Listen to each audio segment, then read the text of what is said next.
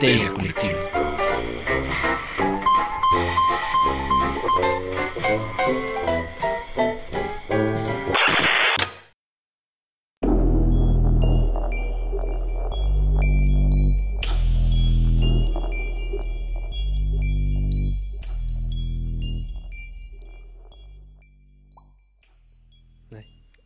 Esto es Histeria Colectiva, el programa donde Fernando Santamaría y el Dr. Braham, junto con Ricardo Medina, se sientan alrededor del círculo de invocación para abrir la caja de Pandora y volarse la tapa de los sesos platicando sobre ficción, magia, ocultismo, casos supernaturales, literatura y todo lo que tenga que ver con la cultura del horror. Buenos días, buenas tardes, buenas noches, a donde sea que se encuentren, a la hora que se encuentren, quédense en casa, cuídense mucho, aguas con el semáforo sandía, verde por fuera, rojo por dentro. Eh, si ya se vacunaron, cuídense mucho todavía. Si no, sigan en espera y busquen la vacunación. No, no nos van a poner 5G. Y si sí, se van a volver locos cuando sepan lo que es su celular. Entonces, pues muchísimas gracias por dejarnos entrar a sus casas en esta edición pre-post proto pandémica. Aguacate. Es que es una locura, o sea, creímos que esto iba a durar muy poco cuando empezamos y aquí estamos.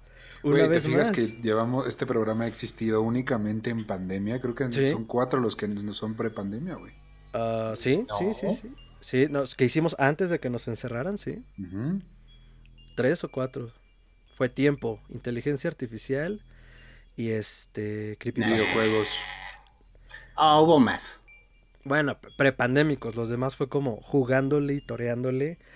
Pero después de esta tangente, muchas gracias a todos por dejarnos entrar a sus casas y llevar más terror a sus oídos. Quiero presentar a la mesa redoña, como siempre, que nos acompaña en las diversas sedes de Corporación Malito. Abajo de nosotros, frente a ustedes, el hombre, el mito, la leyenda, con su taza de león, el buen doctor. Doctor, ¿cómo está? Hola, ¿qué tal? Estoy muy bien, gracias. Un gusto estar aquí con ustedes, saludándolos. Ahora sí que desde mi casita, bien encerrado y cuidándome. Espero ustedes también lo estén haciendo. Saludos a todos y cuídense mucho. Excelente, doctor. Yo soy Fernando Santamaría, siempre se me olvida presentarme, pero ahora le toca presentarse a la ex barba más tupida del norte de la Ciudad de México, Ricardo Medina. Ricardo, ¿cómo estás? ¿Cómo están? Muy bien. Tupiendo, como siempre. Preguntándome, ¿qué hizo Gondor cuando cayó el folio este? Y vengo aquí a instruirlos. Pero me gusta tu taza, que es de los Simpsons. Sí, esto, eh, ¿y esa caída de Gondor en qué afecta a Mr. Chispa? ¿Quién es Mr. Chispa? El personaje de Homero de la taza. Ah, es que para los que no lo sepan y lo sabrán el día de hoy, no he visto Los Simpsons, llevo seis capítulos de la primera temporada y no me Y está se- gustando. y se ponen bien rudos. Pero pues ya estamos aquí puestísimos con la luz estroboscópica de Ricardo, listos para el baile loco en la discoteca, dirían nuestros tíos. Y les traemos una reseñoña. Hoy traemos otra reseñoña de una gran aventura cuasi épica que presentó Netflix en un gran aparato mercadológico, convenciendo a muchos y disgustando a muchos otros. Hoy vamos a hablar, ¿de qué vamos a hablar, doctor? ¿Qué hay en la caja de Pandora? En la caja de Pandora el día de hoy tenemos Fear Street, parte 1, parte 2, parte 3. Porque así estuvo diseñada y como fue dicho en el principio por los siglos de los siglos, líbranos del malamén. Fair Street, eh, basado en la novela homónima, en las novelas homónimas de Errol Stein, si no me equivoco. Sí. Eh, es una épica que nos plantea Netflix o nos planteó en tres entregas, donde se proponía contar una historia de terror atemporal e interconectada y que comienza ni más ni menos que, como lo dice su primer- el nombre de la primera parte, en 1994. Doctor, Fear Street. Eh, bueno, ahí nada más quiero hacer la nota y acotación porque pues igual y dicen, ¿y este señor R.L. Stein o Stein de dónde viene? No sé si recuerdan en el Nickelodeon cuando pues igual estaban chiquitos una serie que se llamaba Escalofríos. Gran serie. Gran serie, sustos para jóvenes, no mal hechos, este, a veces el efecto especial no era muy bueno, pero le echaban ganitas y era de esas cosas que hacían eh, eh, ay, Nickelodeon que le quedaban bien. O sea, la verdad es de esas que recuerdo con cierto cariño. Era la que tenía Es- el intro del perro, ¿no? Que Sí, tenía sí, del no, señor que iba entrando con un maletín y del maletín se salían sus hojas y Ajá. cada hoja era como un cuento. oh, Era la de, en inglés es Are You Afraid of the Dark? No, es Goosebumps. Goosebumps. Ah, Goosebumps. Perdón. Bilingüe. No, es que. oh, oh, oh. No, pero no las vi, entonces, la- o sea, me enteré de ellas ya grande y en inglés, por eso ubico ese nombre. Es buena, es como una dimensión desconocida para niños, bueno, Mm. jóvenes adultos, donde siempre hay una historia de algo de miedo, ¿no? O sea, sea que tu vecino es un vampiro, tu vecino es una momia, tus vecinos son plantas carnívoras, el cartero es un hombre lobo, este, y cosas así. O sea, digo, está interesante, son divertidos, son relatos que se ve- compran en librerías en Estados Unidos para los jóvenes. Sí. Y es así como un susto amable, ¿no? Es un susto nivel- que da gusto. Sí, sí. Es un susto amigable. Es un susto para chavos que asegura que no sea demasiado gore, ni maléfico, ni satánico, ¿no? Pues es una buena introducción al mundo del horror en- a la edad joven. Si yo, si yo me hubiera expuesto a una de esas, tal vez no me daría tanto miedo el día de hoy lo que me da miedo. No lo Puede. sé. Yo me expuse hasta como los 17, 18 y mira, te quedé bien. Tengo un podcast de horror. Tú, tú viste Chucky todavía ni te parabas, o sea. Pues sí, pero no era Tampoco se te consciente. Un chiste innecesario. Eh, entonces R.L. Stein plantea toda esta serie de novelas eh, que los comienza en 1989 y en 1995 es cuando crea la serie de libros inspirada en, pues, en la, la calle del terror. Que así le pusieron en español, jolines. La calle del terror.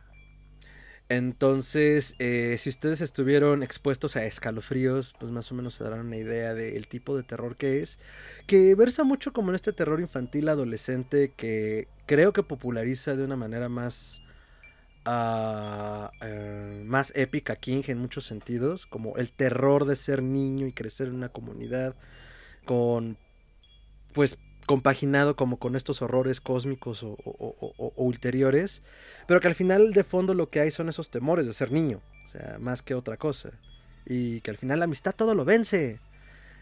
Eso es lo que hace King, pero Ah, creo que aquí lo que... Sí, sí, eso iba, eso es lo que creo que hace King. Yo también iba a decir como, pues, ok. Ajá, Qué bueno que la, que la amistad venció todo, sobre todo en la primera. Sí, Ah, Ajá, sí, es que eso iba. Y ahora en First Street es como, no, la amistad no lo vence todo. Hay cosas a las cuales hay que temerle a cierta edad y que si se resuelve, y que se tienen que resolver y si no se resuelven, hay consecuencias, ¿no? En este caso, eh, que un asesino que revive eh, lo hace, ¿no? Sí, eh, miren, en general yo creo que lo que quisieron hacer, de nuevo, estoy, estamos hablando en este momento en una reseña sin spoilers. Estamos tratando de darles un sabor de cómo está todo el trabajo de estas tres eh, películas. Que bueno, Ricardo decía que incluso se podrían ver como episodios de una serie. Sí, eh, cada, cada capítulo está como en una hora y diez, una hora y veinte, más o menos, ¿no? Sí, más o menos. Entonces, este, bueno, sí podrían ser episodios largos. El punto es, eh, es como una oda a las películas de slashers. O sea, así yo lo veo. Sobre todo la 1 y la 2 tienen muchos elementos que, bueno, vamos a tratar de no revelar spoilers. Pero por los puros años en los que está contada, 1994, esa es la época en la que surge o resurge todo el género de Scream y todas estas películas del horror así de nueva ola, ¿no? James Wan y todos esos eh, amigos en cierto sentido toman un poco ese, ese deseo y te cuentan una historia ambientada un poco en ese tipo de situaciones. Y luego ya tenemos la segunda parte que es 1979, 80 y algo, 78. A ver, Fer, 78. agáchate. Agáchate, Fer.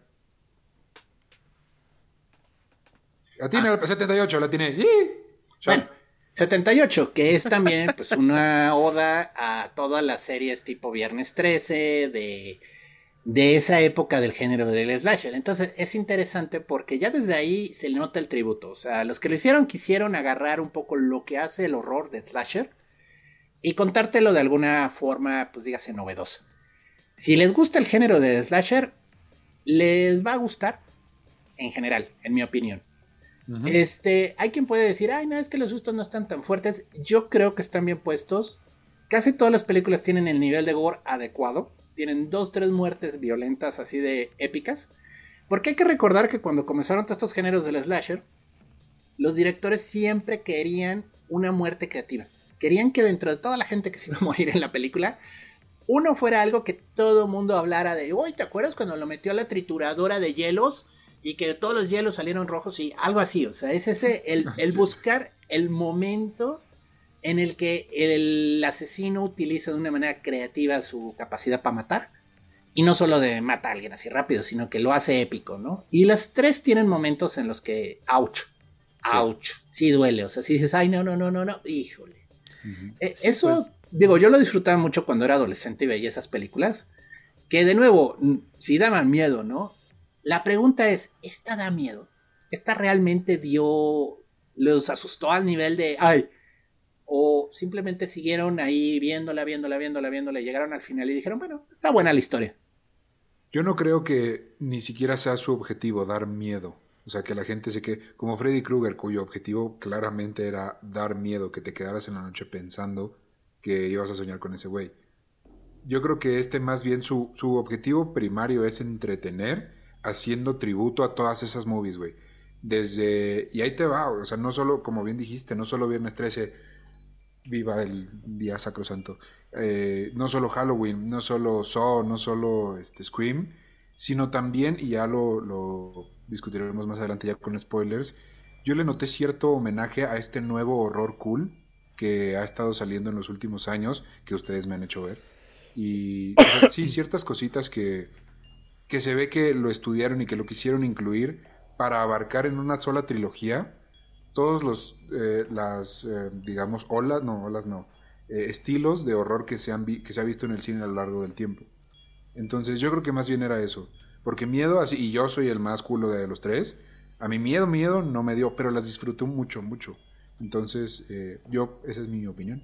No sé, Fer, ¿tú qué opinas? estoy totalmente de acuerdo. Sobre todo, voy a partir de lo que dice el doctor de las muertes memorables. O sea, uno piensa en um, Pesadilla en la calle del infierno y te acuerdas perfecto de esa muerte en la cama, te acuerdas perfecto de esa muerte en sueños, eh, misma historia con eso, misma historia con Chucky, o sea, hay una que te dice, ay cabrón, y que te trauma, si es la película que por mala suerte te tocó ver, te trauma, o sea, yo estoy traumado con lavar la ropa y colgarla desde que el payaso se apareció entre sábanas y se roba a la niña del triciclo. Tuvieron 30 años para ver eso, no, no, no estoy spoileando nada. Entonces, este, hay algo que nos marca y creo que Fear Street en cada una de sus entregas eh, maneja muy bien ese arco. Más que generar ese temor o esa ansiedad, creo que nos deja como esos momentos memorables que está haciendo la nueva ola de cine de horror, como esa incomodidad de algún tipo, ya sea emocional, ya sea este... No lo sé, por ejemplo, en el momento en el que dices, claro, es una peli, ¿por qué no habría de salvar? Y ahí va otro. o sea, vaya, y, que yo por eso lo traigo a colación desde el inicio con el tema de lo que tiene que pasar y lo, y lo, que, lo que sucede a cierta edad. Me refiero a hay cosas que uno no puede evitar y al menos este tipo de horror, teenage horror, que a mí me parece como apegado a... Digo, ya entraremos en materia cuando avancemos más en la, en la reseña. Pero este, teen, este horror de adolescentes apegado a los temores de ser aceptado, formar parte de algo, Mm, tener el apoyo de otras personas, pues lo traducen en una muerte muy literal dentro de la película, ¿no? Al final es un slasher. Entonces es como, o cuentas con el equipo o no cuentas con el equipo, porque si no cuentas con él, eh, estás en peligro de muerte, literalmente, ¿no? Y es que cuando eres adolescente hace muchas estupideces, digo, a riesgo de sonar a mi papá, si lo ves en retrospectiva en algún punto y dices, ¿cómo me atreví a hacer A, B, C, D, E, ¿no? Entonces, eh, digo, sin querer entrar como que tenga un discurso moral, aunque muchos slashers lo tienen. Por ejemplo, el discurso moral de Viernes 13 es no tenga sexo antes del matrimonio. Ese es todo el meollo del asunto. Eh, pues al final lo tienen, ¿no? Entonces, por eso lo comparaba al inicio con King, donde el poder de la amistad todo lo puede. Acá es como, córrele que te alcanza, güey, porque si te alcanza ya valió madre. Entonces, este, y todo a través de una historia paranormal eh, a través de los siglos que me parece bien lograda. O sea, si bien el final sí se alcanza a antojar desde el inicio por dónde va, tiene dos, tres giros que dices, mmm, interesante, logró ponerse spicy el asunto, romper un poco con la fórmula en puntos clave que a mí me dejó muy satisfecho.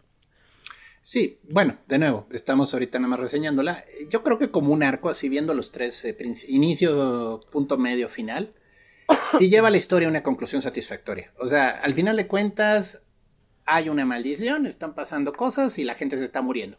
No vamos a explicar más. Hay una hipotética razón que te cuentan desde el primer momento, o sea, vaya casi... Está verguísima, güey. Todo eso está verguísima. Casi en el minuto 5 ya te enteraste, sí, este pueblo está... Tiene una leyenda de una bruja que maldijo al pueblo y desde entonces en ese pueblo pues pasan cosas. maldito aquí, es, maldito y eso no es spoiler, ¿eh? es, la premisa de la peli, que en, cierto... es un pueblo con dos lados, el bonito y el culero, Y en el culero cada cierto tiempo alguien mata gente, pero es constante. Y de eso va, por la maldición de la bruja. Hay una maldición, la gente de repente hay homicidios, ¿no? y ya. Ahora sé que ese es el punto, ¿no? O sea, eh, y pues es la historia en diferentes momentos de la, de la misma vida de esta comunidad, de este pueblo, de gente enfrentándose a esta situación, de diferentes formas. Pero lo bonito y lo que creo que está muy bien logrado es que las historias se comienzan a, a interlazar, o sea, comienza a haber una conexión. Fue relevante lo que ocurrió en 1978 porque de ese modo se completa el acertijo de la primera parte de 1994. Y entonces ya cuando llegas a la tercera parte, de nuevo, sin spoilers ni nada, está que si la quieren ver, véanla, porque la estamos recomendando. Al final todo forma una coherencia que está muy satisfactoria y no es predecible, lo cual aprecio. Correcto. Porque sí, como ya mencionaron, hay unos giros que hacen la historia interesante. Y no son giros ondas Shamalayan en el sexto sentido de, oh, por Dios. No, o sea, es, es lógico, es coherente. Ya que comienzas a ver la foto completa y dices, sí, ¿por qué no? O sea, no. Y está súper chingón que no sea de. No, les, no nos cuentan de 1666 a 1994, sino al, ver al pasado, güey. Tú ya sabes cómo va a acabar el pedo. Pero es. Pero, pero te enseñan qué pasó antes, güey. Eso se me hizo muy chido. Sí, es un, es un estilo de narrar un poco complicado porque es muy fácil dejar cabos sueltos. Y digo, yo, yo desconozco mucho de la obra de Stein, más allá de las adaptaciones que ha tenido, justo por lo que planteamos al inicio. Muchos crecimos con él desde eh, el poder latino del cable o de las repeticiones en el Canal 5 aquí en México. Entonces, pues mi exposición ha sido poca, pero si así vienen las novelas contado y así lo adaptaron los guionistas, pues la neta fue un reto narrativo que yo les respeto bastante. O sea, el contar una historia hacia atrás. El contar una historia es complicado. El contar una historia sin hoyos es complicadísimo. Y el contar una historia con la menor cantidad de hoyos posibles hacia atrás es un reto narrativo importante y la verdad Ahí se sacaron para mí un 10 de 10 en que lo hilaron bastante bien. Sí, una de las preguntas que valdría la pena, digo, perdón, esta sí, ahorita que le estamos comentando ya me quedé con la duda. ¿Son tres novelas o realmente adaptaron varias novelas en una serie para jóvenes adultos y bueno, hicieron una compilación, por así decirlo, de lo más importante? Me parece ser que son tres novelas, o sea, es una compilación de diferentes historias de la calle del terror, así es Fear Street, es una serie, y pescaron tres historias que pudieran hilarse, por lo que entendí. Eh, déjenlo, dense y lo googleo. sí, estoy en eso. Justo, ah, justo, porque yo me acuerdo que justo era el planteamiento, que era una serie de historias de Stein que había titulado de esa forma, que todas suceden en el mismo universo. Sí, son muchas. Sí. Son, muchas. son cuentitos. Son cuentitos, o sea, son, vaya, son antologías de historias, todas relacionadas con este pueblo. Y de ahí este, agarraron, pues yo creo, lo más relevante. Que esa es mi única pregunta, y a lo mejor en las novelas hace más sentido, güey. Pero el nombre, con las películas nada más, que es lo que yo he consumido, no me hace tanto sentido. O sea, por ejemplo, Pesadilla en Calle del Infierno, pues bueno, es una calle donde viven todos los chavitos, güey. Aquí es más una historia del pueblo, de la localidad, no tanto una sola calle donde pasan cosas. Es que tiene que ver con la serie, o sea, la serie de libros comercialmente es First Street, la calle del terror, mm, y los personajes son los pueblos, ¿no? O sea, ahora sí que es un compilado más bien eh, de una cosa de editores y de agentes. Sí, ganó la fama más que el que hiciera sentido el nombre, ¿no? Sí, exacto. Ajá, pues es como estas historias de horror de Stein se van a llamar La calle del terror. Y todas suceden en Shadyville y en Sunny Valley, entonces... Sí. Así es. Shady Side. ¿Mande? Shady Side, ¿no? ¿Y Sunny Vale? Eso dije, ¿no? Shady Side y Sunny Vale. Sunny Vale, algo así.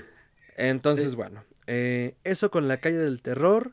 Eh, en pocas palabras, eh, véanla. Y si no la han visto, véanla. Creo que es un tiempo bien invertido. Hacia el final de la tercera parte, yo tengo una crítica de un estilo Mi Pobre Angelito, que ahondaré más al rato. Pero fuera de eso, creo que está bastante bien lograda. Yo, el principio, no se dejen llevar por los primeros 30 minutos. Hoy me, me, costó tres intentos ver la primera, porque los primeros 30 minutos no, no están muy buenos. Es como un Riverdale. Yo, si aguantan esos 30 minutos, no, güey, se van a mamar con la. La van a querer ver en chinga, güey, maratón de fin de semana, se los juro. Sí, yo, opino igual, o sea, los primeros 30 minutos tienen un no sé qué que no te prende.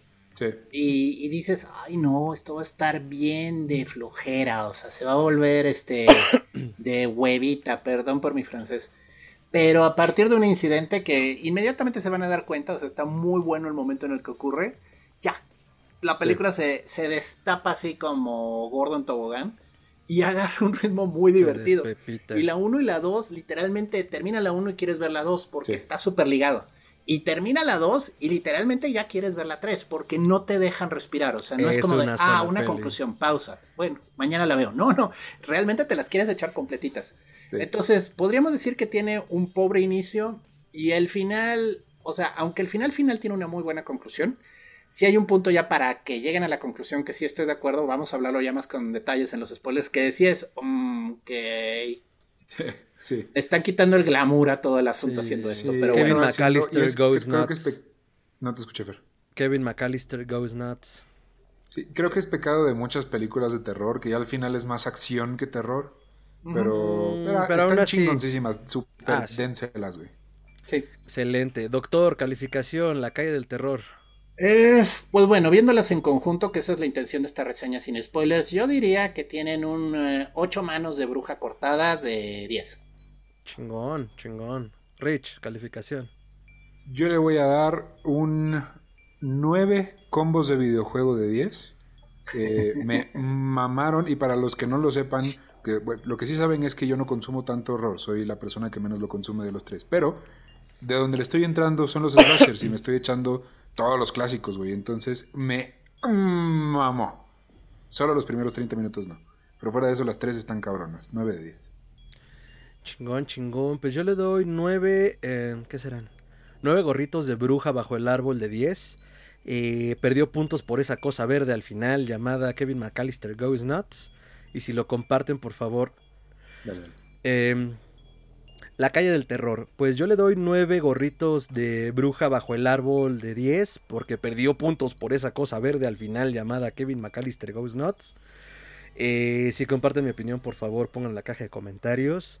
Y si no, ahorita entramos duro y tupido a esa parte con los spoilers. Pero la verdad es que es un evento bien logrado. Y creo que más bien aquí los puntos que quería notarse Netflix con este evento de tres semanas de pelis de horror. Eh, pues les funcionó bastante bien. O sea, la gente estuvo a la expectativa. Tuvieron un buen aparato mercadológico. No quiero dejar de señalarlo porque en realidad era lo que estaba buscando Netflix si les servía hacer películas de tres horas lanzadas en partes, y parece ser que sí. Porque además, eh, como bien pasa con estos productos que se sostienen por sí solos, te dejan una puerta abierta al final. Por si tiene un éxito comercial, pues tengan de dónde agarrar para continuar con la saga y pues... Y si no, no mm. le hace daño a lo que ya tienes. Exacto. Está muy bien. Exacto, exacto, exacto. En términos comerciales estuvo bien. Y pues esas son nuestras calificaciones para la calle del terror. Doctor, sus redes. Me pueden encontrar en Twitter como que este es arroba chuntarome. Es donde tengo más participación. Dense su vuelta. Comparto memes de gatito, maldiciones de momias egipcias. Hablo de todo, me quejo de la vida y pues como toda cuenta, pues sirve para expresar mis opiniones. Excelente, doctor Ricardo, redes. Ah, arroba tiranosaurio Rix en Twitter e Instagram. Acompáñenme y descubriremos juntos qué hizo Ondor cuando cayó el Folde Oeste. Eh, a mí me pueden encontrar como arroba mantrasaya, es con I latina y doble A al final en Twitter. Y en Facebook como facebook.com diagonal mantrasaya. Igual en Instagram. Únanse a las redes sociales, ahí están todas las voces de mi cabeza, se pone el panchangón loco. Y eh, hablamos de Expedientes Secretos X, terror, magia, ocultismo, gatitos, los Simpsons lo hicieron primero. Y mucho, mucho Lovecraft, entonces ya lo saben. Por ahí compartimos todo lo que hacemos en Historia Colectiva y otras colaboraciones. Y eso nos lleva a, después de nuestros 20 cuajados minutos de sin spoilers, a los spoilers, doctor. Spoilers, sus spoilers, spoilers. Este va a ser el momento de la vida en la cual sí voy a poner esas sirenas con tal de que no vuelvan a hacer eso. Sí, abajitos. Spoilers, spoilers, spoilers. Ah. Dios de mi vida. La calle del terror. La calle del terror, doctor una serie de Netflix incursionando en el género del, terror, porque tenemos que entender que Netflix compra productos. En general, le llevas tus ideas de venta a Netflix, Netflix dice, jala o no jala. O no jala. Eh, tengo mis quejas sobre algo de los estudios de animación que usan, porque están cayendo en una fórmula muy redundante de animar barato. Pero no es una crítica a las reseñas de lo que han producido, porque digo, las historias son buenas, la animación no muy buena. A nivel de terror creo que cumple las expectativas. No es algo que digas que bárbaro, es la culmen del horror. Esta es la película del año, es la que todo el mundo debe de ver si aprecia em, el, el género. Sin embargo, es palomera, rinde tributo y lo hace muy bien, o sea, es una película, porque algo que yo he notado y es algo que me gustó a partir de Scream, o sea, de nuevo, hay, hay un momento de inflexión muy claro con el género del horror. El horror comienza con los clásicos slashers, Viernes 13, todas esas, y era un género que se tomaba en serio, entre comillas. Era fuerte y sí te producía una reacción muy visceral. Pero llegamos a los 90 y hay una pequeña crisis en el horror, porque ya es como una fórmula trillada. Y entonces el asesino con la máscara que X, o sea, puede ser de lo que sea, va y comienza a matar gente. Y en Scream, que de nuevo, Scream 1 es buena película, la voy a defender siempre, no las demás, pero se burlan del género. Comienzan ya a hacer ese chiste de, ¿saben? Esto ya está cayendo un poco lo gracioso. Ya, guiño, guiño, el asesino me va a matar, ¿no? Y me echo a correr. Y ya, ya comienza a agarrar una fórmula un poco autoconsciente, como que ya se vuelve crítico de sí mismo. Y entonces comienza a jugar con el tropo y a decir, ah, si estuviera una película de terror verdadero, en este momento me darían ganas de meterme a la regadera sola. Y lo hace. No, y además, ¿quién mejor que para hacerlo que el mítico Wes Craven? Sí. O sea, el propio Wes Craven burlándose de su propia obra, de sí mismo, y, y, marcó un hito. O sea, después de eso tuvimos joyas como La novia de Chucky. O sea. Ajá.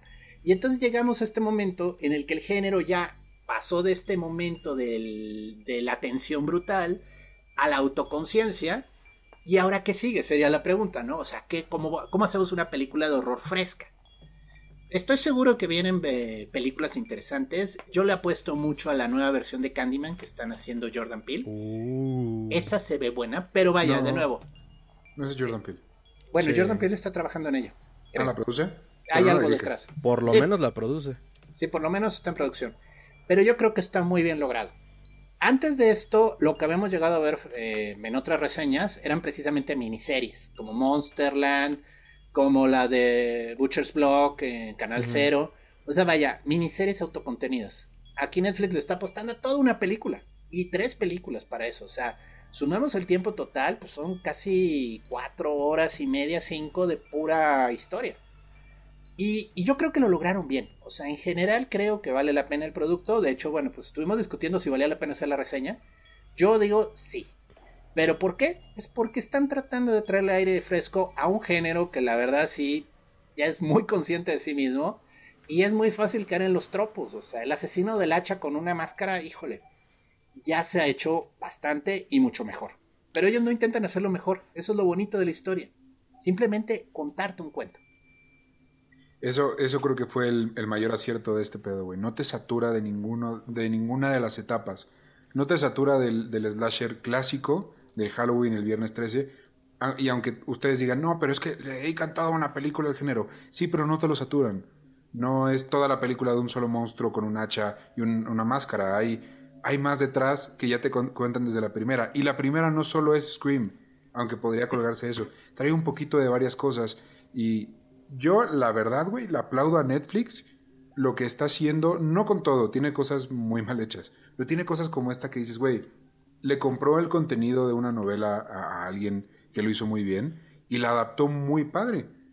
Y además, al final también, y esto creo que es algo que deberían aprender los otros estudios más de más historia, no les dio miedo jugar con lo que tenían. No les dio miedo jugar con el gore, no les dio miedo jugar con la sangre, no les dio miedo jugar con el lenguaje y no les dio miedo jugar con la inclusión, que, que, que al día de hoy, güey, Disney, eh, Fox, muchas, muchas de las, bueno, Fox es Disney, eh, pero muchos de los estudios grandes les sigue dando mucho, mucho miedo eh, exponer cosas que son completamente reales del día a día en sus películas. Y a Netflix le vale madre y dice, güey, así tenemos trans, como tenemos eh, homosexualidad, como tenemos todo, güey. Tenemos de todo. No, no hay un distintivo y no hay que excluirlo. Y eso me parece también muy valioso, que lo incluyen en esto, que además le invirtieron un chingo en publicidad, como dijo Fer. Mm, creo que Netflix en ese sentido es quien toma caminos más aventurados. Habría que estudiar un poco la historia comercial de Netflix para ver qué tanto es honesto y qué tanto es subirse al tren de lo inclusivo. Porque digo, Disney lo hace perfectamente cuando le conviene. Y sería interesante si Netflix tiene prácticas como más allá de lo mercadológico. Partiendo de eso y de esos, partiendo de eso y de esos riesgos, creo que hace una propuesta interesante también desde el horror. Netflix se caracteriza por no tener buen contenido de horror. Con excepción de lo que hizo en Beer Box, que fue una propuesta interesante, pero que fue muy caduca rápidamente. Todo lo demás que hace de horror es como eh, adaptaciones de King que nunca ha acabado de ver, por ejemplo. Entonces le cuesta como tener ese ritmo y ahí creo que fue un punto crucial en, los en términos comerciales, ¿no? Ahora, a mí me encanta cómo abre la primera película con una jovencísima Maya Hawk, que para quienes eh, les suene familiar la vimos en la última temporada de Stranger Things y que es hija de Uma Thurman y de Ethan Hawke, que apenas está abriendo paso en la industria. Entonces, yo personalmente fue lo que me atrapó primero porque me gustó lo que hizo en Stranger Things como, como en la actuación pero que la mataran en los primeros minutos fue como, bueno, ¿y ahora qué? ¿De qué va a tratar esto? Si tu rostro más conocido muere. No, pues tiene que ver con la historia, ¿no? O sea, con quienes están inmiscuidos. Y a mí me pareció completamente eh, sospechoso el asunto de los nombres de los dos pueblos y cómo plantean desde el inicio que hay un pueblo que está sumido en la miseria en muchos sentidos y que el otro es acomodado. Fue como, mm, aquí hay algo cachi, pero no sé qué es. Obviamente uno sostiene al otro, pero no entiendo cómo, ¿no? Y creo que el tema de la inclusión vale cuando estás poniendo sobre todo también la historia en los 90. O sea, no es una historia de 2017, 2018 donde hace más sentido, ¿no? Y es parte del incidente incitador en el sentido estricto de la narrativa de que eh, en una sociedad conservadora norteamericana, de blancos mayoritariamente, el término de la homosexualidad, homosexualidad es tabú, ¿no? Tiene todo el sentido del mundo, está cero forzado a diferencia de la escena que quisieron hacer feminista en Endgame arrobenme lo que quieran, estuvo forzadísima. Esto tiene todo el sentido del mundo, es hasta conductor de lo que pasa, güey. O sea, lo hacen una razón del por qué. ¿Y por qué eso está mal? Eso no está mal lo que se come, está espacio mal. ¿Pero qué eh, está mal? No entendí. O sea, que no, no, no, lo que voy es, o sea, no está mal lo que está pasando. En este caso ya estamos en spoilers, güey. Al final te pues revelan la relación de, de, la bruja, que se supone que es culpable de todo, con una vecina que tiene, que es hija del reverendo. y, y, cómo su relación homosexual en 1666 causa todo un conflicto y un pedo porque eso es del diablo. Sí, es no, güey, el que está mal eres tú, pinche retrógrada idiota. Eso me gustó mucho. y, y de nuevo, no está forzado.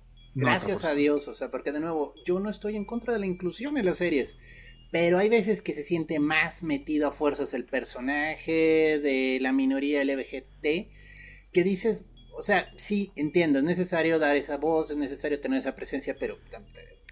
Pero no aporta la historia y entonces nada más salta y entonces ya como que ni siquiera penetró la... No, no puso la daga en la herida que tenía que punzar.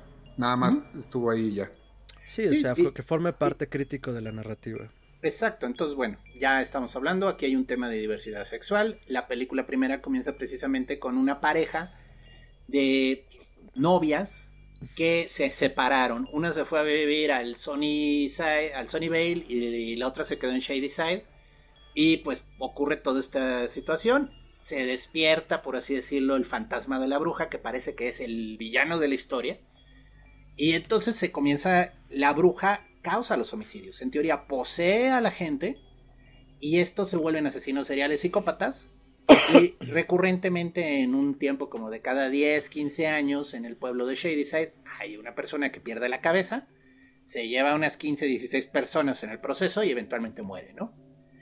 Y aquí, bueno, encuentran por accidente en una situación ahí de un accidente de carretera, que es precisamente cuando ya la película se pone muy buena, el esqueleto de la bruja. Lo encuentran debajo de un árbol sin ninguna razón, pero por tocarlo despiertan, por así decirlo, la maldición. Y toda la primera película es tratar de librarse de la dichosa maldición de la bruja. Sí. Que ahí yo, algo cagado, es que todo esto empezó porque el doctor en nuestro grupo de WhatsApp me mandó, Rich, ve esto. La neta no leí bien, güey. Y yo pensé que esto era un documental de los ah. directores hablando de sus slashers, güey. Yo dije, no seas mamón, antier lo veo, güey. Entonces vi los primeros 30 minutos y dije, ¿qué es esta perra mamada? Esto es Riverdale meets vete a la, o sea, está muy, muy malo, está X. Pero después Fer me dijo, no, güey, vela. Y qué bueno que le hice caso porque justo cuando, cuando tocan el esqueleto, la pinche historia se va hasta arriba, güey. Y no solo, es, es un poquito de, del slasher del miedo del puta, ya va a salir, güey, ya va a salir, güey, ya nos van a matar a la verga. Y es un poquito a los Stranger Things de, de los personajes, cada uno tiene un papel y, y estás esperando a ver qué plan van a hacer. Tiene un poco de aventura. Me mamó, güey. La uno, después de esos 30, me absolutamente me mamó. Tiene su momento tierno. El comic relief, gran sorpresa, está muy cagado. Me hizo morir de risa, güey. Sí me reí bastante con sus chistes tontos. Porque sabía que eso era, no sé, es un chiste baboso, pero me dio, me dio mucha risa. Sí, pues sí. Eh, personalmente a mí me gustó más la 2. O sea, ya, ya si estamos así comparando, la 1 está muy bien hecha. Sí. Pero entonces, eh, la 1 termina en el cliffhanger de que hablan con la única sobreviviente de la matanza de hace, bueno, del 78. Y esta chica, bueno, pues hace remembranza y les cuenta la aventura que tuvieron en el campamento, que es literalmente ecos al lago Cristal. O sea, está muy simpático todo eso. Y pues ahí, pues sí, de nuevo, toda esa moral de no es malo tener sexo niños y es malo hacer drogas, porque literalmente toca esas fibras el director, pero lo hace adrede, o sea, con ese deseo jocoso de recordar como en esas películas el que usaba drogas se lo mataban, el que tenía sexo antes del matrimonio lo mataban, ¿no? Entonces, pues jóvenes adolescentes calientes supervisando a niños en un campamento, pues solo tienen dos opciones en ese lugar, ¿no? ¿no? Y luego hacen las dos porque también es, eh, era la alternativa, ¿no? Ellos descubren la casa de la bruja. Y así es como se va hilando toda la historia. Encuentran la casa de la bruja, encuentran el lugar donde en teoría hizo el pacto con el diablo. Y bueno, pues todo eso despierta al parecer la maldición de nuevo, del mismo modo que en la 1. Y ahora es el novio de la protagonista, bueno, de una de las dos protagonistas, que se vuelve orate. Y es el del postal que anda ahí persiguiéndolos. Que son las hermanas Berman, Cindy Berman y Siggy Berman. Sí. Y bueno. Que es están- interpretada por la actriz que sale en Stranger Things. Sadie Qué joya, güey. O sea, la neta, muy. Yo creo que sí, sí hubo ahí, ahí mano de Netflix de tráete estas dos que salen en Stranger Things, ponlas aquí. Muy bien. Pues es que están generando ese, ese papel dentro, de, dentro del tipo de series que están haciendo, ¿no? Y la verdad es que esta chica que le hace Siggy Berman, de la que habla Ricardo, Sadie- la actriz Sadie Sink, eh, tiene muy buen carisma para actuar ese tipo de papeles de adolescente Rebeldosa. eh, rebeldosa y harta de la vida, porque al final es lo que sucede también en la, en la parte 2, ¿no? O sea, como toda esta cuestión de equilibrar, porque recordemos además, insistimos, en esta parte de los pueblos, que es un combate de siglos, ¿no? O sea, de, de- de confrontación dura, donde unos están jodidos y los otros no. Entonces esta chica sí es muy consciente como de, pues es que cuando naces eh, como Shady Wheeler, como Shady Sider, eh, estás condenado a estar jodido. Y como en este trip adolescente y al mismo tiempo autoconsciente de que algo está pasando paranormal, que no los permite crecer como comunidad, eh, pues también versa toda esta cuestión del campamento, porque es en el campamento donde se encuentran normalmente estos dos pueblos, ¿no? Que como bien decía el doctor, encuentra la casa de la bruja, porque, y lo vamos viendo después, el campamento que posteriormente se convierte, o sea, en, la- en el 94 se convierte en el centro de la ciudad. No, Sí, era el sí, centro de la ciudad, ajá, se convierte en el mall, gracias. Anteriormente era el centro del, del pueblo, porque Sunnyside y Sunny, Shadyside y Sunnyvale antes eran un solo pueblo, que luego se dividen, ¿no? Y ya en la tercera parte nos cuentan por qué, o más bien nos dan a entender por qué. Que ahí sí yo tengo mi queja, güey. Por eso no, para mí no es perfecta. Digo, es normal y son slashers y no puedes esperar más. Pero yo quiero preguntarle a nuestros escuchas doctores. ¿Cómo chingados de una puñalada en el riñón te rescata una respiración de boca a boca? Amigo, este tipo tenía un pacto con el diablo. Ah, bueno, pues sí, mire, pero si me lo hubieran explicado en la película me hubiera hecho más sentido porque en cuanto se acaba la 2 y veo que ese güey le empieza así como, hermano, se está desangrando, no se ahogó en agua, no está en el mar. Me- esa- lo hubiera vendido. Bueno, ¿Qué- es que también si te quieres Qué poner casualidad que el que se volvió loco era el novio. ¿A quién quería? Ah. O sea, ¿a quién quería? O sea, quería quedarse con la chica, quería ligar.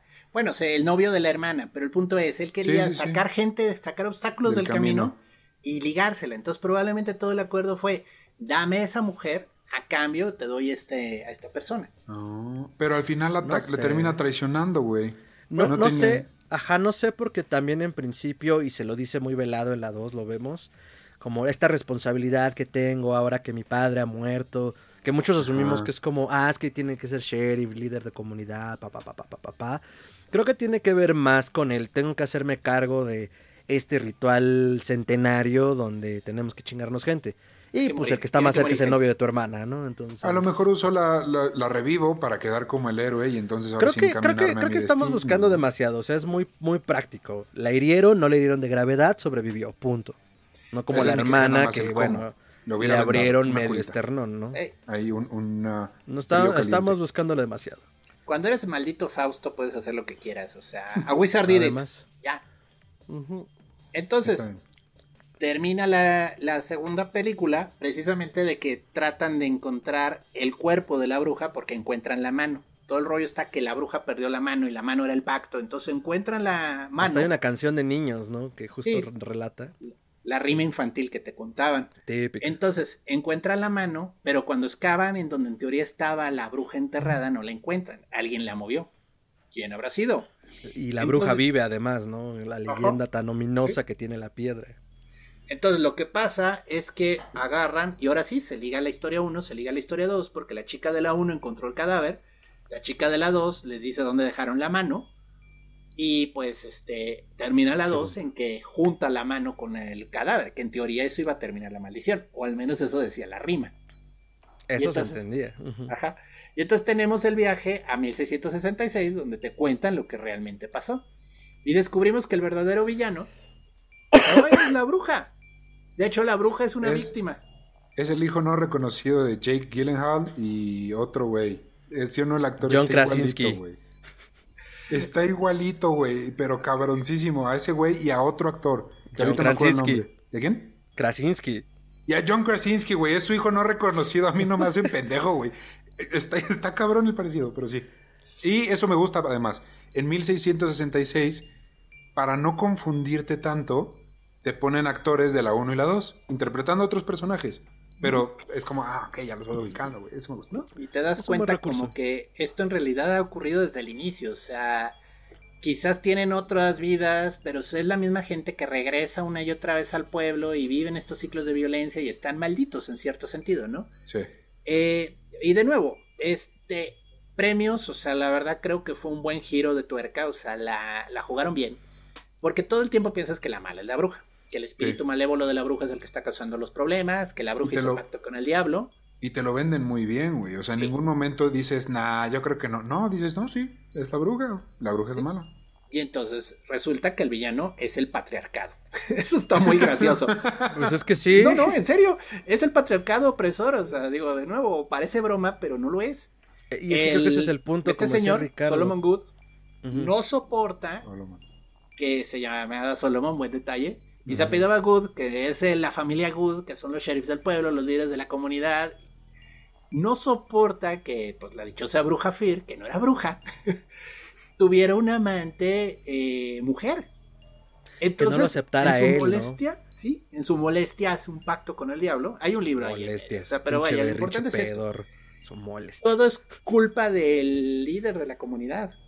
El líder de la comunidad sacrifica a la gente para lograr prosperidad, porque estaba harto, era una comunidad difícil, muy a la onda como The Witch, de que no... Eso iba a decir, güey, este es el tributo a The Witch y a ese horror cool nuevo, a Jordan Peele, a, ¿cómo se llama la que sale el vampiro de Twilight y el duende verde de Spider-Man? Ah, del faro. Ah, el faro. El faro. No mames tus referencias. Es, este, ese horror cool nuevo, güey. Y me gusta mucho que hayan incluido esa parte. Porque, y es que está cabrón porque es la última película, es la tercera, pero es la más antigua, pero es el tributo a las más nuevas. No creo que sea tributo a las más nuevas, más bien está haciendo lo mismo que las más nuevas. Y lo hemos platicado en otras emisiones, sobre todo asociadas a la brujería. Sino poder mirar hacia ese pasado que tenemos. Y por ejemplo, el asunto de que este güey está hasta la madre de que la tierra no dé nada, que se le haya muerto la mujer, que se le haya muerto los hijos. Pues porque, claro, el periodo colonial este, estadounidense fue, fue, fue, un desmadre. Tojete, güey. Tojete. Está cabrón porque toda la gente que venía en los diversos barcos, una de dos, o eran gente que no sabía lo que les se metía, o eran parias en la sociedad inglesa o de donde vinieran. Entonces venían a morir porque el, terreno era agreste, el crecer aquí era complicadísimo. Eh, realmente por eso, pues los nativos americanos que después se encargaron los, los este, eh, las, las, las, colonias inglesas en exterminar y en llevar a reservaciones fueron los que les ayudaron a sobrevivir. Pero entonces más bien reflejan una realidad que derivaba en una psicosis y en una histeria colectiva. Donde las comunidades se despepitaban, las comunidades completas, las personas, y obviamente la salida fácil era, ¿quién era doctor? La bruja. No, el diablo. el diablo. El diablo. Entonces, eh, eh, más bien está poniendo, y justo lo que decía Ricardo, está poniendo a través de una historia bien armada el dedo en la llaga de, ah, si yo quiero salir con esta mujer, pero no solo no quiere, sino descubro que tiene otras preferencias sexuales, en un arranque de, machismo, voy a acusarla de brujería, ¿no? Entonces, eh, a mí me parece más bien justo que le da esa, ese tono y esa vuelta a una historia donde, claro, o sea, en una psicosis colectiva, eh, nada más era levantar los dedos y, señalar culpables, ¿no? En alguna otra misión también lo platicamos, que se cree, se dice, se rumora y se comenta que durante la peste bubónica y durante los periodos de los juicios a las brujas aquí y en, y en Europa, lo más probable es que la gente estaba despepitada con hongos alucinógenos que invadieron el maíz con el que hacían el pan que comían, ¿no? Entonces, creo que más bien justo eh, pone en el aire como todas estas cuestiones donde dices, bueno, si hay un factor paranormal, porque al final lo vemos y es Solomon quien realmente se hace el grimorio de una bruja que sí vivía a las orillas del pueblo, que no era para nada Sarah Fear, pero que el güey en su búsqueda de poder y, de hacer su santa voluntad, eh, hace, todo este desmadre y acusa a Sarah, ¿no? Y desde entonces, los descendientes de la familia Good se dedican a proteger el bien del lado de Sony Bale, sacrificando a la de Shady Y literalmente se comienza a marcar este cisma. Entonces la gente de Sony Bale están protegidos por el diablo. Que continuamente les ayuda a que les vaya bien, a que prosperen, a que tengan dinero. mientras que los de Shady Side, pues son carne de cañón, ¿no? O sea, son. Tal cual son sacrificios. Sí, son sacrificios. Entonces, se termina esa historia y ahora sí, viene la conclusión, es el cierre oh por Dios, el sheriff que me quería ayudar en realidad es el villano. Por eso no le importa tanto encontrar la verdad detrás de los homicidios, solo detiene al asesino y, ay, medallita para el sheriff. Ah, se logró, sí, claro. Ahora, antes de que brinquemos esa parte, quiero señalar otra cosa en relación a, a, esta parte de 1666. Algo que sí se demuestra y se hace claro desde que comienza la tercera parte es que existe una parte del pueblo, sobre todo la comunidad joven, que rinde culto a la naturaleza. O sea, que en términos prácticos y desde vista desde, desde los, los, colonos, los puritanos, se me iba la palabra desde hace rato, los puritanos, eh, pues son paganos. Pero en realidad pues es una práctica que tienen asociada al cultivo de la tierra. Porque al menos eso se ve al principio, que son una comunidad joven, los jóvenes, comprometidos a que, a que, a que la comunidad crezca, ¿no? Está culero, está difícil, pero pues bueno, tenemos nuestros rituales que nos permiten mantener como este ritmo, sobre todo de cosechas, ¿no? Y ahí es donde también comienza el descagadero, porque papá reverendo, papá granjero, papá fulano, es como, ¡Ah! bailan desnudos bajo la luna. Entonces, este, pues también hay un factor de, de, de la parte adolescente rebelándose contra la parte de la autoridad, ¿no? Entonces, en pocas palabras, una receta, una receta para el desastre en pleno 1600. Oh, sí. Y bueno, como dice el doctor, después viene ya toda esta parte de donde nos dicen que esto es centenario, que el pueblo así se ha marcado, que los Good por eso eh, están podridos en riquezas, porque hicieron un pacto con una entidad que les exige, un sacrificio y que está viva bajo las redes de cuevas de los dos pueblos.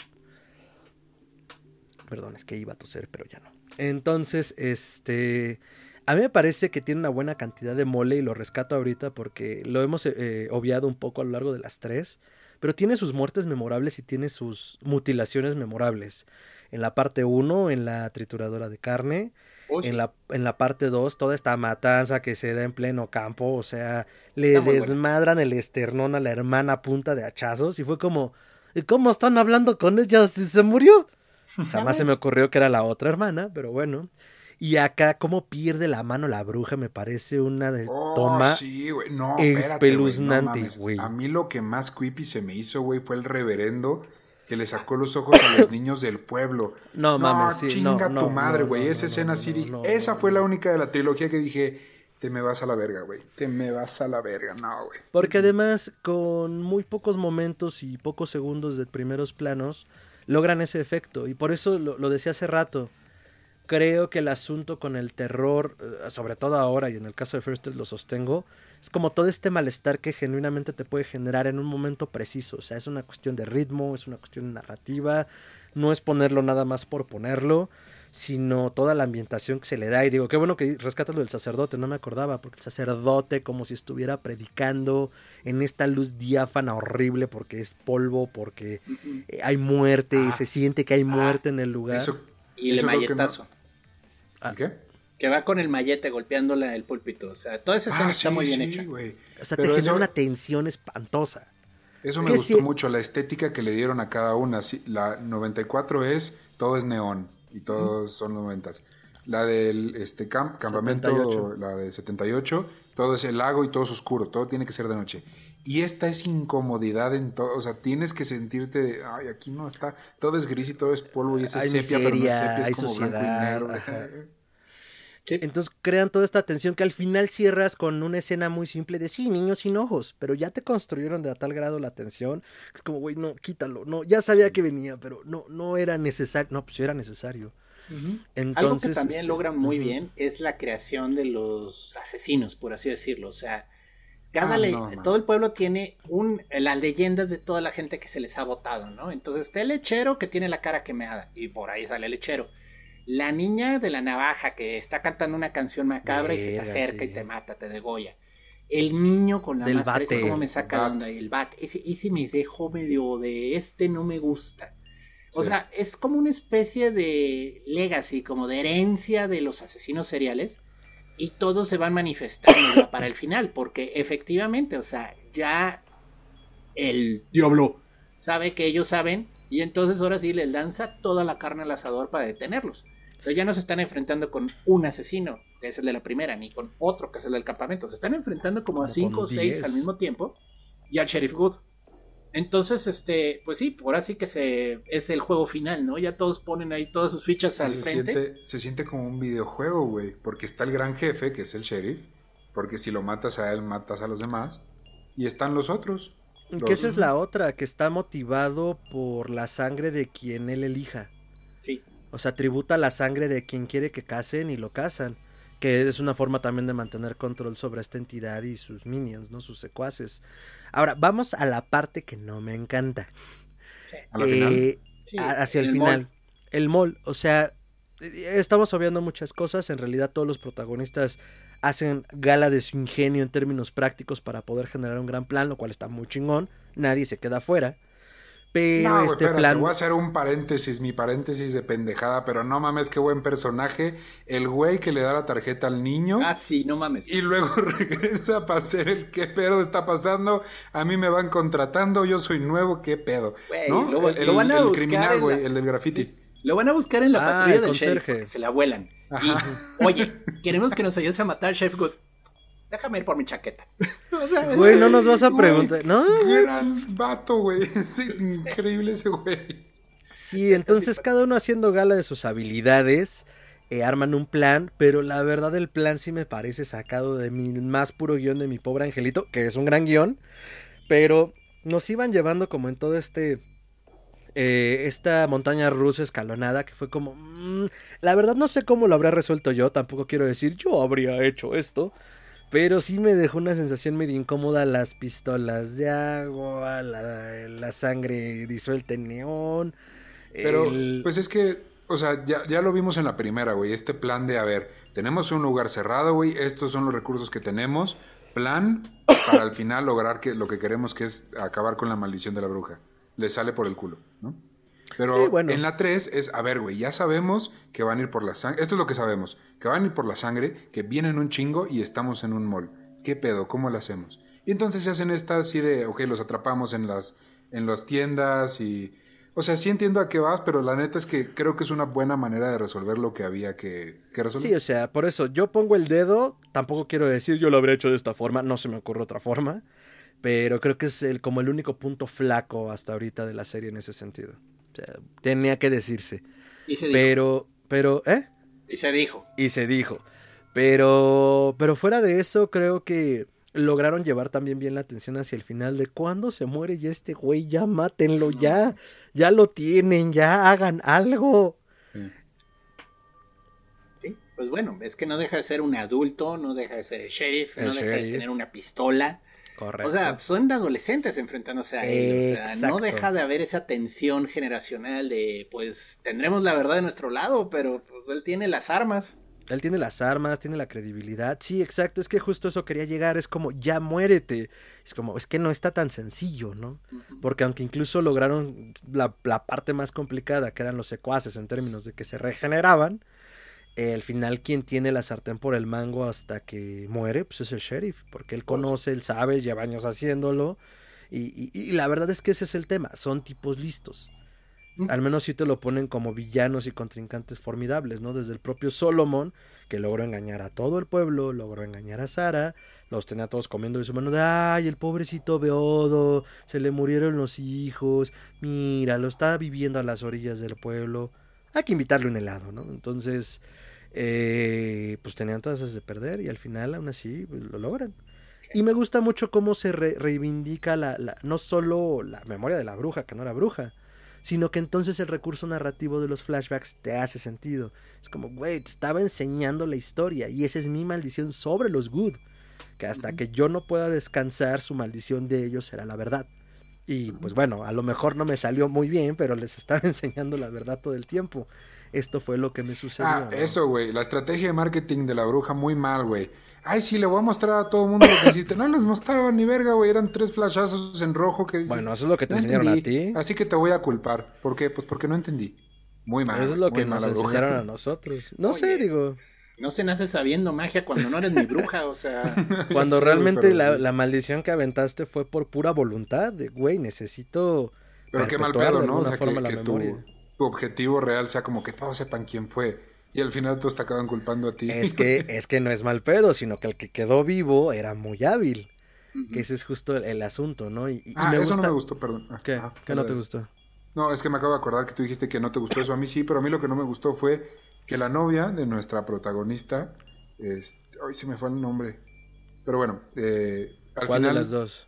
¿Vale? O sea, ¿de quién se te fue el nombre? Sam, la niña güera de la 1. La Sam. chica, la chica güerita es Sam, la Sam. chica morenita es Dina. Sam muere en la 1, revive siendo monstruo y al final sí se le va la maldición. Ay, me hubiera, no sé, a lo mejor, pues, no sé, me... Qué bonito que hubo un final feliz. Me hubiera gustado mucho que se hubiera quedado ya muerta, güey. Así de, pues no se pudo, pero al menos liberamos al pueblo. Esa era una salida, digo. La verdad es que yo lo aprecié mucho después de la cantidad de muerte que nos aventaron en las otras dos. Así. O sea, sí se aventaron un minijuego de tronos de ¡Se va a salvar! Ay, Sí, no se salvó. La novia de mi compa, güey. El mejor personaje de las tres películas es el niño. Y se muere su novia, güey. Ya lo había logrado, güey. Abajo, abajo, derecha, izquierda, LR, güey. Ah, Nos murió. güey. Código Sí, Capcom, código. Capcom. buen, mon- buen detalle. Entonces, pues así con La calle del terror. La verdad yo me voy bastante a gusto. Fue una buena aventura, bien narrada. Un poco como también en este trip, ya me desmentiré el doctor ahorita o en su momento.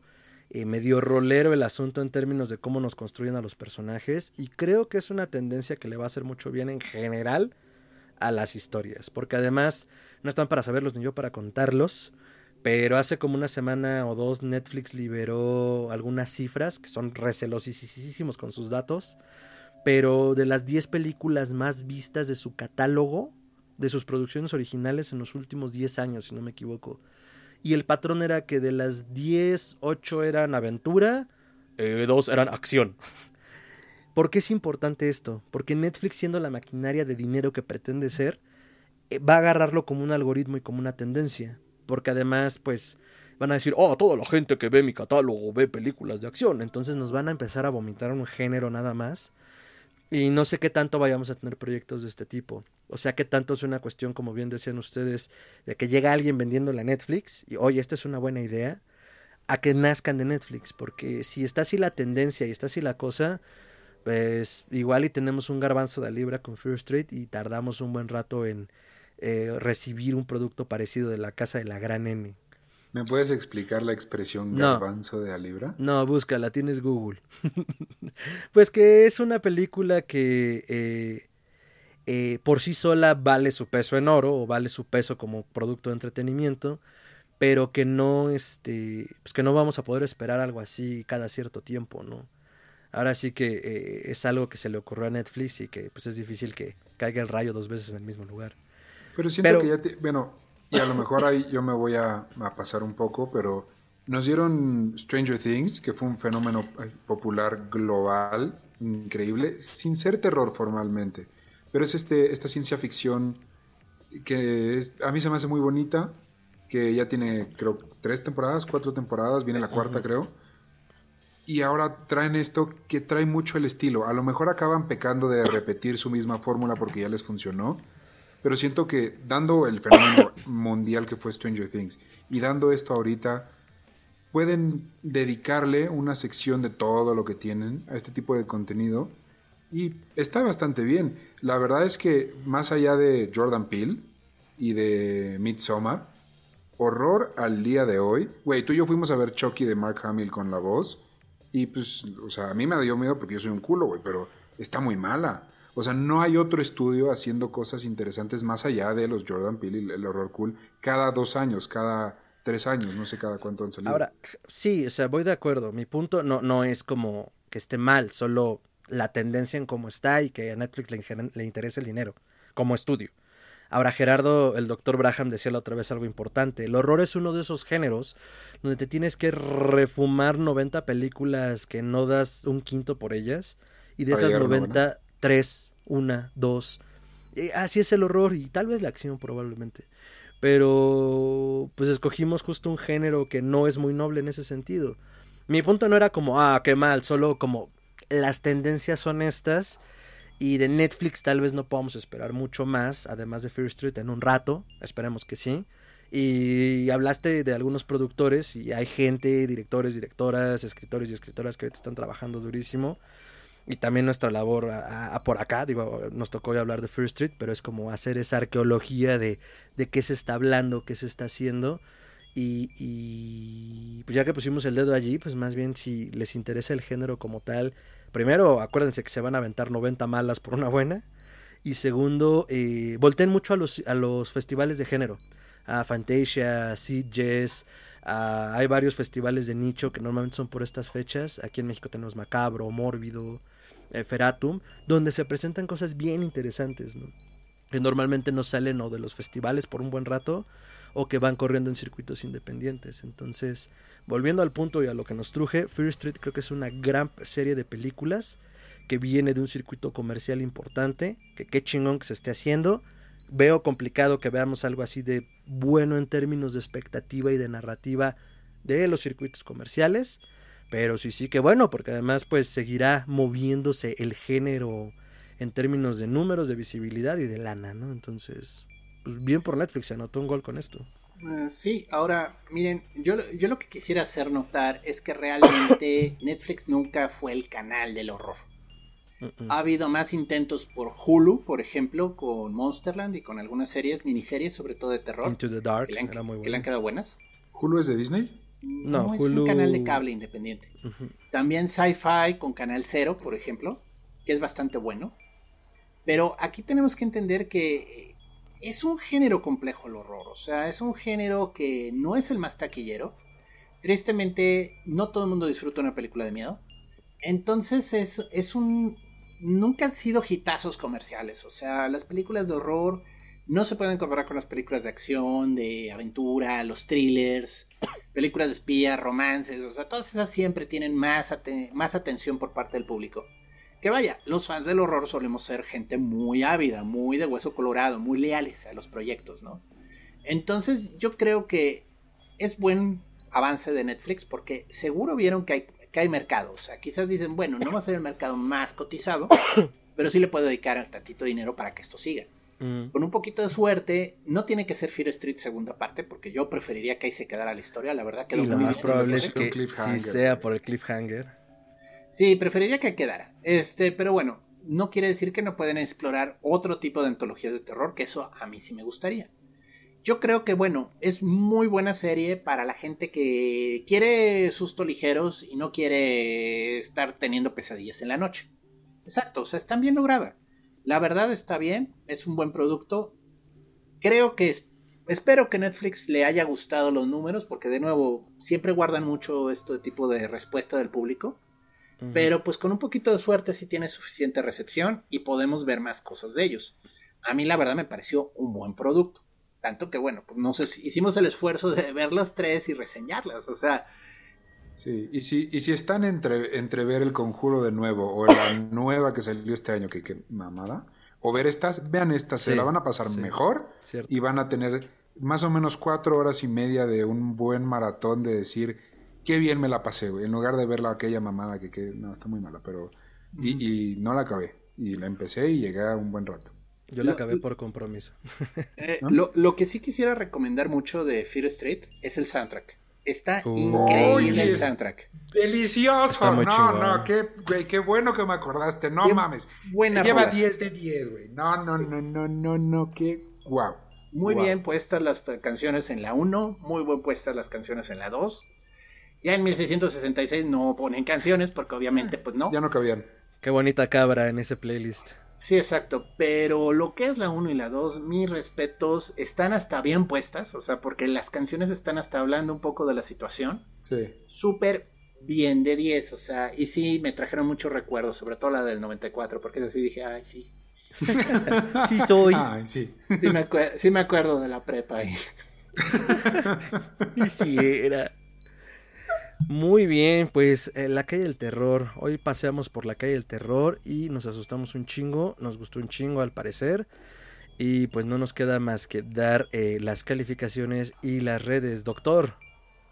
Bueno, este de calificación me voy a permitir darle calificación independiente a cada una, ¿no? Digo, ya las calificamos en conjunto, creo que podríamos Date grasa. ¿No?